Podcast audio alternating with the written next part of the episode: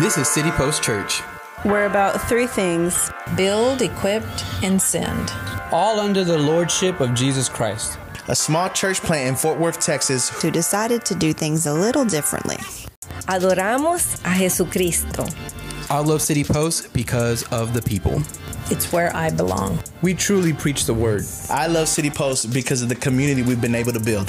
To do ministry like Jesus, for light to push back darkness. This is City Post Podcast.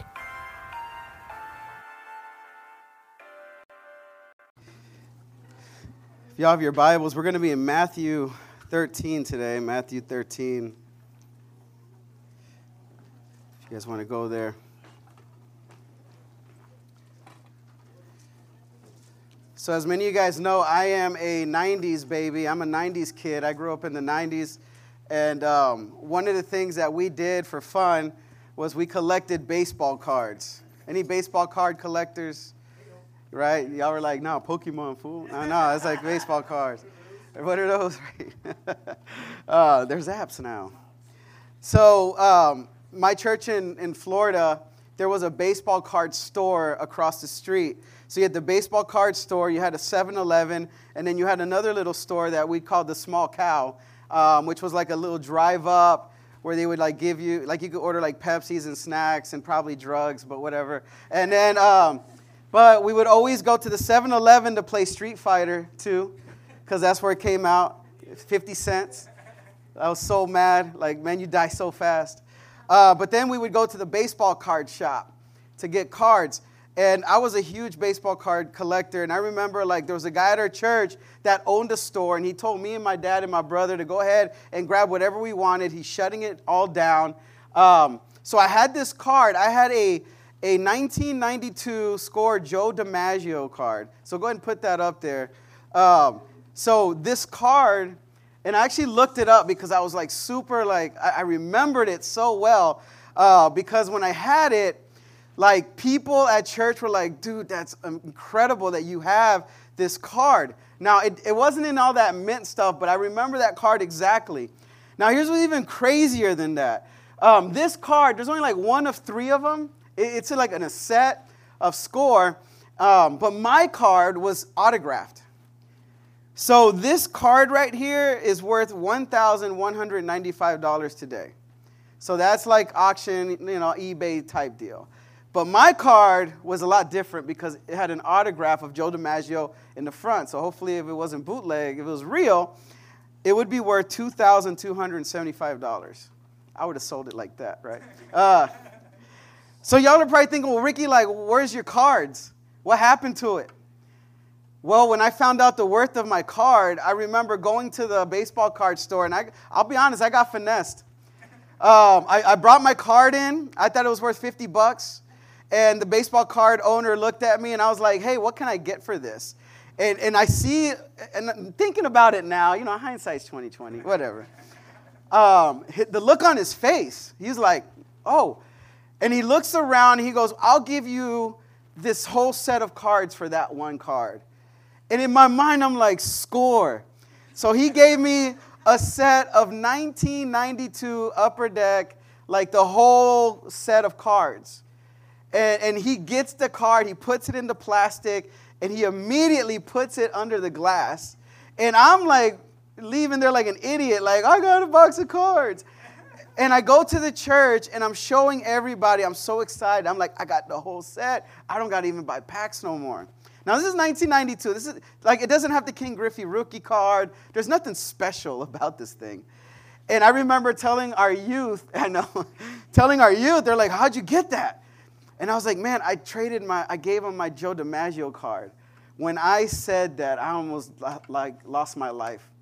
They were like, You what? And I was like, yeah, it was like a, it was a, you know, you're out of, you out of your mind. Why would you do that? And one of them like popped me in the side of the head. They were so like upset with me that I would do that. And, and the, the problem was like at that age, like at that time, I didn't understand the value of what I had in hand. I was like, what can I get out of this thing? You know, like I got I got all of this. And they're like, dude, that with that card, you could probably buy 20 of those. And that dude finessed you for one. And I was like, uh, we're not to talk about that no more. It's erased. It's gone. It's, not, it's erased from my memory. And what we're to talk about today is Jesus does this parable where he talks about, like, man, the kingdom of God is like a treasure that somebody finds in a field. And when you, you, you understand the value of that treasure, you go home and you sell everything you have to buy that piece of land because you understand the value of what you just found. And it's a parable that a lot of us have heard in the past. But we're going to look at it within its context and kind of like what Christ is trying to teach us today. It's quick, quick couple of verses and then we'll be out of here. So look at verse uh, 44. So we're in Matthew 13, um, chapter 13, verses 44 through 46. And if you have your black Bibles, uh, it is on page 976. And this is what the word of the Lord has to say. I just lost it. Boom, there it is. The kingdom of heaven is like treasure hidden in a field.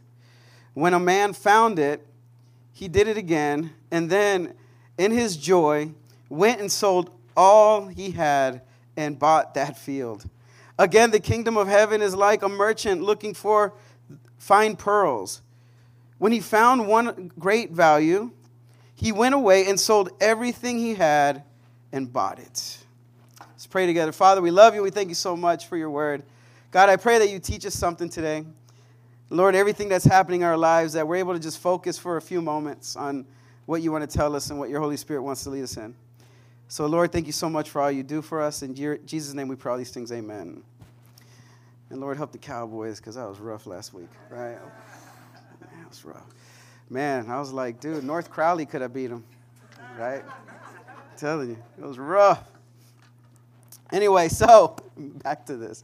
Uh, verse 40. So go and put verse 44 on, on the screen. I want us to look at what Jesus is talking about because remember, when Jesus uses parables, he's trying to show us something, he's trying to teach something to people, and he's trying to reveal some things to the believers who are able to understand what he's saying. So we got to look at this in context. So some of us read this and we're like, he found a treasure in the field. Why didn't he just turn it in? Actually, nobody thinks that way. I would have kept it too, right? So we got to look at what Jesus is trying to teach us here. Because when we look at why would somebody bury a treasure out in the field? That's, that's odd. Now we think of this and we're like, we don't do that, Rick. But you got to think in those days, hiding a treasure in the field, that, that was common in the Lord's day. People did that with their money. So today, whenever you guys get a, a large amount of money or a large sum of money, what you end up doing is you put it in a savings account, uh, you put it in a bank, you, you put it in some real estate investments, some, some bonds, some securities, some stocks, uh, some casinos. I'm joking. All right, so you put it in all these things in order for them to hold your money and to maintain the value of that money. In those days, people that had a lot of money would put it into two things they would buy land or they would buy material things like gold. Um, so, gold and silver, necklaces, uh, furniture, things like that to hold their value. They would carry that on their family from generation to generation, or they would buy land. But if you had a lot of wealth, if you were really well off, you had the responsibility of doing something with all of the money and all of the, the wealth that you had. And what a lot of people would do is that they would actually go and bury it somewhere on their land. They would bury it somewhere on their property to hide it. And why do this? So, whenever there was like a king or a kingdom would come and take over, you go and you hide it to make sure that if they did take over the land, you would know exactly where to go and go back and find your wealth. You know, there's, a, there, there's this guy named Josephus and I know like we've talked a little bit about him in, as well, but he wrote in one of his books. So when when um, when Jerusalem's temple was destroyed by Rome in 70 AD, he had something a little excerpt, and it said, "No small quantity of the riches that had been found in the city were still found among its ruins, a great deal of which the Romans dug up." But the greatest part was discovered by those who were captives, and so they carried it away. I mean, the gold and the silver and the rest of that most precious furniture which the Jews had and which the owners had treasured up underground against the uncertain fortunes of war. People would bury their wealth all the time, and we see this throughout history. We even see it in Hollywood, we see it in movies. Y'all remember Training Day? Right? Like, so Training Day, he goes and he taxes his, taxes his friend because he needs to go pay off the Russian mob. And where does that guy have all of his wealth hidden? Underground in his kitchen. Right? Lonzo goes and he just, anyway, you have to watch it. But he, he stores it. If you watch movies like Sicario, I mean, even like Narcos, all these, all these films, these guys that accumulate all this wealth and money, what do they do? They bury it underground. So this is like a normal thing. This is what people did. They buried what they had. And Jesus even uses this example in another parable in Matthew 25, where he talks about um, the, these, the lazy steward who dug in the ground his Lord's money rather than investing it or putting it to work. So, so this was a normal thing. And what this is kind of talking, the purpose of the story that Jesus is giving us is that true believers are willing to give up all that they have for the priceless, I mean, for the gospel, which is priceless. When you understand what Jesus has for you and what Jesus is, you're willing to sacrifice everything for him. Like, no question. So, moving forward, I want to answer one other question with this parable that a lot of people bring up Is it ethical? Because some people say, well, if the guy found the treasure in the field, wouldn't the right thing to do be to go tell the guy that owns the land that he found the treasure? So, what do y'all think? Amen.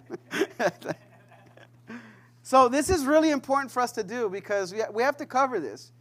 Because if it is ethical, then Jesus is incorrect. And if Jesus is incorrect, then that means that he just made this up and he's not perfect. So, it actually is ethical because Jesus, remember, he lived, so he knows the law. He knows what examples to use. So, is reporting this to the loan, I mean the landowner ethical or not? And the truth is that they didn't have to do that. That's not what the Jewish uh, rabbi rabbinical law says. So, pretty much what the law states is that any object of value whose owner was unknown was found outdoors. So, anything past the doorposts, if the owner doesn't claim it, whoever runs into it claims it and it's theirs. And that's exactly what the law says, states. So the treasure found in the field clearly did not belong to the landowner because if he if it belonged to him and he knew where it was, then he would have claimed it before he sold the land. You see, so Jesus understands the law. He knows the people he's talking to. He knows how important this is. And that's the point of the parable. A man found something with so much value that he sold everything he owned in order to attain it. He didn't just sell it, but he was so overjoyed and overwhelmed by the value that of his discovery that he was eager to surrender everything he had in order to gain the treasure. Now, what about verse 45? So Jesus stays on that same track and he goes into verse 45. He goes again, the kingdom of heaven is like a merchant looking for fine pearls, that when he found one of great value, he went away and sold everything he had and he bought it. So you guys know how where pearls come from like the clams, the oysters. You, you bust those open. If you luck out, there's a pearl in it. Now, think about this. Back in those days, when you would harvest pearls, you didn't have scuba gear, you didn't have oxygen tanks, you, you didn't have, like, there, there wasn't a system that we have today. So I looked at it, I was like, man, how did people go get pearls out in the sea? So this is fascinating. So what they would do is that they would take the boat out, and the, the lucky, I guess the guy that drew the shortest straw, he would jump in the water and he would be tied with a bunch of rocks. So they would tie these, I know, either they would fill nets or they would fill something with rocks or stones, and they would chunk it over and it would quickly sink that person to the bottom of the sea, and he would get the clams or the oysters, fill it real quick, and when he was ready to come up for breath, he would have to cut the rope. So you better not drop that knife, right? Like, who would love that job? Not me. So the value wasn't in just what the item was, but the value was also in what it took to attain it. You see, that, that's what Jesus is getting at here. How this guy, this merchant, he found, he knows what it takes to get this, this beautiful pearl. And when he found one, he went home and he sold everything. He's like, that's a what? Would you like a box of cards? Right? I mean, like he he knew exactly what he was doing. Like he he knew exactly what he was doing. He sold everything. And guys, that is exactly what the kingdom of God is like. That's what the kingdom of heaven is like. And I think sometimes when we talk about this whole idea of surrendering things to Christ, like of letting things go, we think that we're losing something.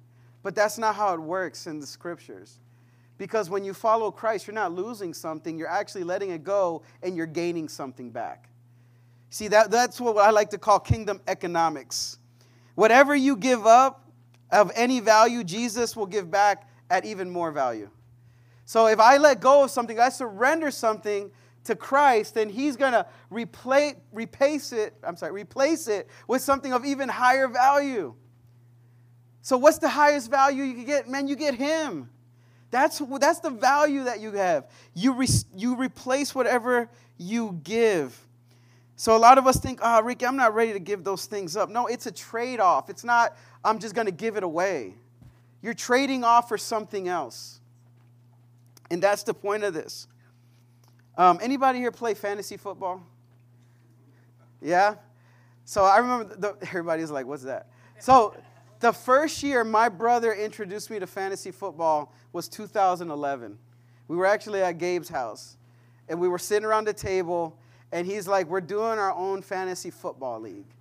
So, for you guys that don't know what fantasy football is, it's pretty much there's a draft, you draft players based on how they perform on Sunday, you get points. Now, I'm looking around the table and I'm like, I got these suckers, man.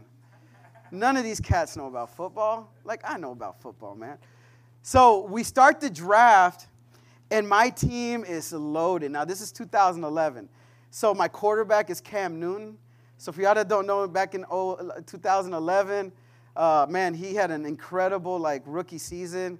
Um, he ran out of gas now, but he had this awesome rookie season and, and did some amazing things. I had Steven Smith. I also um, had uh, Rob Gronkowski. Like my, like man, my team was awesome. So I'm like, dude, I'm to take everybody out. So as the fantasy football like started, and, and even I love my name too. Mine was like the Goonie. I was like, bro, like my name just better than everybody else's, man. This is great. So the first game of the season starts, and I kill everybody. I mean, Cam Newton goes off on his first game. He gets almost like 400 yards, three touchdowns. Steven Smith, like goes off, like everything is clicking. We're doing good. Second game of the season starts. Man, Rob Gronkowski goes off. Like I'm, I'm beating everybody. I'm like, this is wonderful. But then the third and the fourth game of the season happens. Now here was my problem. My defense was Tampa Bay. In 2011, Tampa Bay went 4 and 12. They didn't do so good. Not like last Sunday. They did good. No, this was like they were, they were like worse. And I remember my brother looking at me and he's like, Ricky, you gotta, you gotta, you gotta make some trades. He's like, you gotta trade your defense. And I was like, nah, Tito, you don't know, man. Like, nah, I got this. I, this is Tampa Bay, man. They like, we won the Super Bowl in 2003, right? I mean, like, we know. And he's like, no, you got to make some trades, dude. You have to trade. If not, you're, going to keep losing these points. And then Rob Gronkowski gets hurt. Steven Smith is out for two weeks, and he's like, dude, you got to make the trade. If not, you're going to keep losing. And of course, in my pride and my arrogance, I decide not to. And I get destroyed in fantasy football. I end up going from like the top of the food chain after the third week. By the seventh week, I was at the bottom. And it was because I didn't make the trade when it was supposed to. And you see, guys, that's exactly what it is. Listen, we live our lives, especially as believers, where we're living one way. And there's some brothers and sisters in here who have lived in the faith long enough where they're looking at you and they're like, you got to make that trade. Like, it's not going to work. You got to make the trade. You got to make the trade. Like, there's got to be a trade off. It's not going to last. Like, that sexual relationship you're in, it's always fun in the beginning. But you better make that trade for the heavenly things because it's not going to last well. It's not going to end good. Materialistic stuff. Congratulations, you have a massive house. What was the expense of that? It's always good until it's not. And what Jesus is saying is like, man, you got to make the trade. The kingdom of heaven is so much more valuable than whatever you're holding on to and whatever you're seeking in this life. Make the trade. Or if not, it's going to run away from you. You're going to miss out on so many things. What are we trading for? You know, as we look in scripture, it's so simple. Like it's so easy, it's hard. You know, like think about it. Like what am I what am I losing? So I'm I'm trading sin for salvation, death for life, shame for security. I'm trading hell for heaven. I'm losing friends, but I'm gaining family. Chaos for peace, guilt and shame for freedom and honor. Like all these things Christ is offering to us. And we're just like, no, no, no. Like, it's to be fine. It's to end well. And, and you got to make the trade. And that's what he's, he's trying to get us to understand that there is a trade off. Because whatever you give up at any value, Jesus will give it back to you in even more value. And why do we struggle to do this? And why do we struggle to understand this? Because this is not easy. It sounds great. You're like, yeah, like, why don't I? I don't want shame in my life. Yeah, but then why, why do you keep living in it? When God is saying there's something so much better for you here. So I want to look at this passage. Um, it, go to Ezekiel. I know it's kind of a funky book. Ezekiel chapter 14. I just want to read a couple of verses here. Ezekiel 14, verses 1 through 7. Why is it so hard for us to shift? The things that we love, the things we're holding on to, and God's like, man, make that trade for us. What, what, what's so difficult? So if you have the Black Bible, we're on page 834. So look what it says. It says, Some of the elders of Israel came to me and sat down in front of me. Then the word of the Lord came to me Son of man, these men have set up idols in their hearts and put wicked stumbling blocks before their faces. Should I let them inquire of me at all? Therefore, speak to them and tell them, This is what the sovereign Lord says. When any of the Israelites set up idols in their hearts and put a wicked stumbling block before their faces and then go to the prophet, I, the Lord, will answer them myself in keeping with their uh, great idolatry. I will do this to recapture their hearts of the people of Israel who have all deserted me for their idols. Verse 6 Therefore, say to the people of Israel, This is what the sovereign Lord says Repent, turn from your idols, and renounce all your detestable practices. Verse 7 When any of the Israelites or any foreigner residing in Israel separate themselves from me and set up idols in their hearts and put a wicked stumbling block before their faces and then go to the prophet to inquire of me, I, the Lord, will answer them myself. And I will set my face against them and make them an example and a byword. I will remove them from my people. Then you will know that I am the Lord. Why is this so hard? Because a lot of things that God is asking us to give up and trade have become idols in our lives. There are things that we have put so high on a pedestal that we think that if we lose it, we're not going to be able to function without it. It's, it's going to ruin us, it's going to wreck us. But what God is trying to tell us here is like that thing that you think is going to ruin you and wreck you if you lose it. He's like, no, it's going to ruin and wreck my relationship with you because you have this idol that's blocking your heart from me. So it's actually flip side. So you think it's going to be like, man, I'm not going to be able to function without this thing. I'm not going to be able to move. It's going to block things that God that that, ha- that I have for myself. And God is saying, no, that thing that you don't want to let go is in the way of me getting of you getting to know me more personally and me blessing your life. And it's got to go. So you have got to trade for that thing that is blocking you and ruin. And how do we do it? We just saw it in verse 7. You have to repent. That's been the message all the time that Jesus always says, repent, come to me, and then you find the treasure that is worth, and then you will find a treasure that is worth giving everything up for. And why do we need to repent? And why do we need to offer those idols up? Because God doesn't accept secondhand worship, period. God, we got to understand who we are and we got to understand who God is. God does not accept our secondhand worship. So we have things in our lives that we're holding on a pedestal and we're not letting, we're not willing, let, to, uh, we're not going to let that go. We're not willing to let that go. God is saying, I, I'm not going to accept your worship today. We have to deal with this first. First and foremost, we have got to deal with this idol that you have in your heart. And I need you to trade it. I have something so much better for you. So, number one, we see that God does not accept secondhand worship. So, we have these idols and we have these treasures that we think are so valuable standing in the way of uh, our um, relationship with God. We, we got to get rid of that in order to truly have a great uh, relationship with the Lord and to see Him do some amazing things. And how do we do that? We repent, we go to Him, and then we'll find that treasure that's worth it. So, Ricky, if I, if I repent, how, how should, how, like, I, I have so many mixed emotions about this. Well, look what the verse says.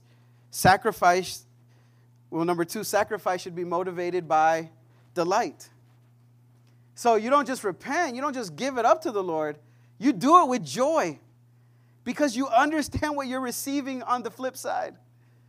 I know this is kind of like, oh, Rick, this is hard. Why are you so happy about it? Well, because I, I've been there.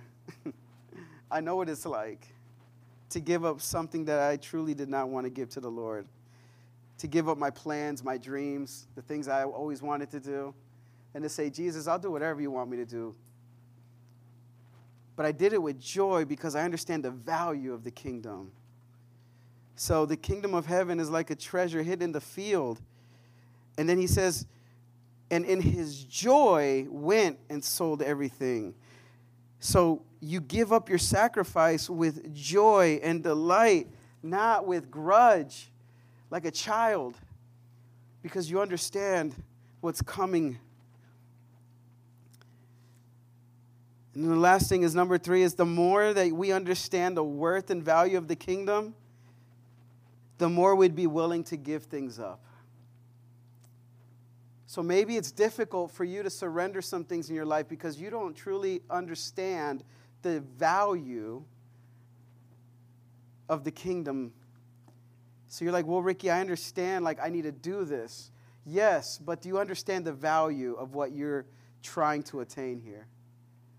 Because if you understood the value, you would go home and give everything up to have that treasure in Christ. It would be such an easy, easy thing to do. So, just to kind of wrap things up here as we close, um, I know when a lot of people travel, like let's say if you're going to go stay in a hotel, what a majority of us do is that we look at the reviews, right? Like you look out, is this a five star review? Is it a three star review? Two star review? Because I know some of y'all are looking at me like, well, Ricky, like, ah, why should I surrender this thing? I get it, but man, like, well, okay, well, hold on a second. Let, let's, let's look at the reviews. So if I'm going to go stay at a hotel, I'm not going to look up Astro Inn and probably see five stars across the board and be like, no, I'll probably see like one or two stars. I'm not going to look at one or two stars and be like, man, I'm going to go, I'm going to take my wife there. Negative ghostwriter, right? And now trust me, I've stayed in some shady hotels like where the paint's bubbling up and there's bugs and all that good stuff. But you look at the reviews in life. You look at the reviews. What are the reviews telling you? So what I want to do is I want to ask now. Now I know that we're a lot of us are quiet and real like reserved, but you guys that have been living for Christ for over like 10 or 20 years, let me ask you guys, would you do it all over again? This is where you answer. Would you do it all over again? All right, I'm gonna ask you one more time, and I want you to like, come on, like, let me ask you something. Would you follow Jesus all over again? Yes. There's your review right there. You know what's even crazier? If you ask somebody who gave their life to Christ and they went through all of this mess and all this pain and all this sickness and they lost their family and they lost and I were to ask them that question, would you do it all over again? They would give me an absolute yes. Not just a yes, but they would say, I wish I would have done it sooner. How many of you guys, now that you know Christ, can actually say, I wish I would have done this so much sooner? A hundred percent. And I found, man, like if I had, if I lived a thousand lives, I would give it up a thousand more times. No change. There's your reviews right there. You're like, no, it's not just, re-. no, ask around. If you're, if you're contemplating it, ask people that, that have found that treasure. See what they tell you. The reviews are in. I would follow Jesus a hundred times more, regardless of all the hardships of my life. Having Jesus is better than anything. Having that peace, having that forgiveness, having it all is worth it. It's worth it a hundredfold. So let me ask you guys as we close, what, what, what's that thing that you're, you don't, you haven't traded it for? Like what, what's that? There's something in your life that you're holding as a pedestal that you're like, ah, I can't let go of this. Well, let me just encourage you because the reviews are in. You're missing out. Because the kingdom of heaven is like a treasure hidden in a field. When a man found it, he hid it again. And then in his joy, he went and sold all that he had and bought that field. Again, the kingdom of heaven is like a merchant looking for fine pearls. When he found one of great value, he went away and sold everything he had and bought it. So let those who have ears, let them hear. Let's pray. Father, we love you and we thank you so much because anything that you have to offer, Father, is worth more anything that we have to sacrifice. So, Lord, we praise you. We thank you, God. And Lord, I just pray for those who have not understood the value of knowing you, the value of your kingdom, how, the greatness of your kingdom, how amazing it is to live for you. Lord, I pray that your spirit continually work in their hearts and in their lives.